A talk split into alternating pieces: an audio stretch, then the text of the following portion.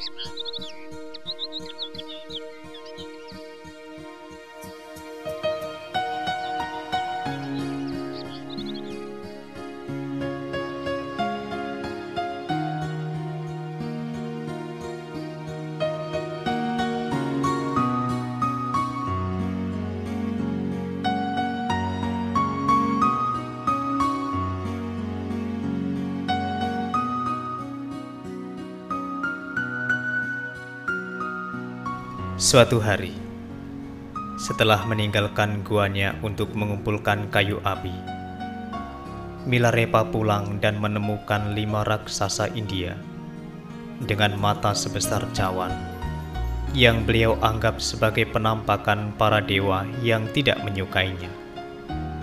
Karena Milarepa tidak pernah memberikan mereka persembahan apa pun, beliau kemudian mulai menyanyikan sebuah lagu pujian kepada para dewa, lembah permata batu merah.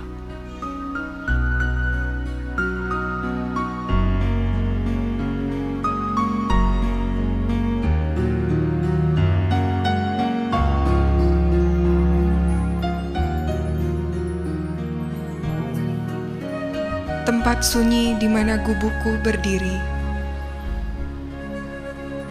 adalah tempat yang menyenangkan para Buddha, tempat makhluk-makhluk sempurna bersemayam,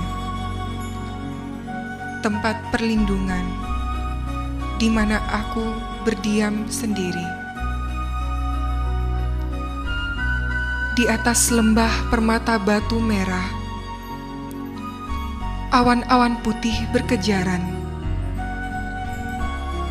Di bawah, sungai sang mengalir lembut. Burung-burung nasar liar melayang berputar di atasnya. Lebah-lebah berdengung di antara bunga-bunga, mabuk oleh keharumannya.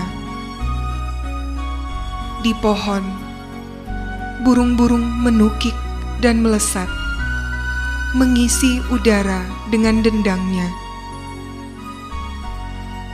Di lembah permata batu merah,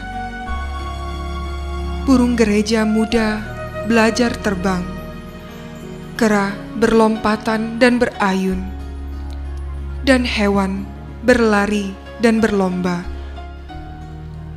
Sementara aku mempraktekkan dua pikiran bodi dan senang bermeditasi. Kalian, para raksasa, hantu, dan dewa setempat,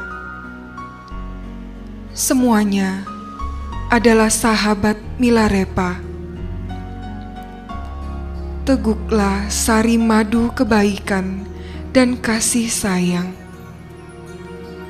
Kemudian, kembalilah ke tempat kediamanmu.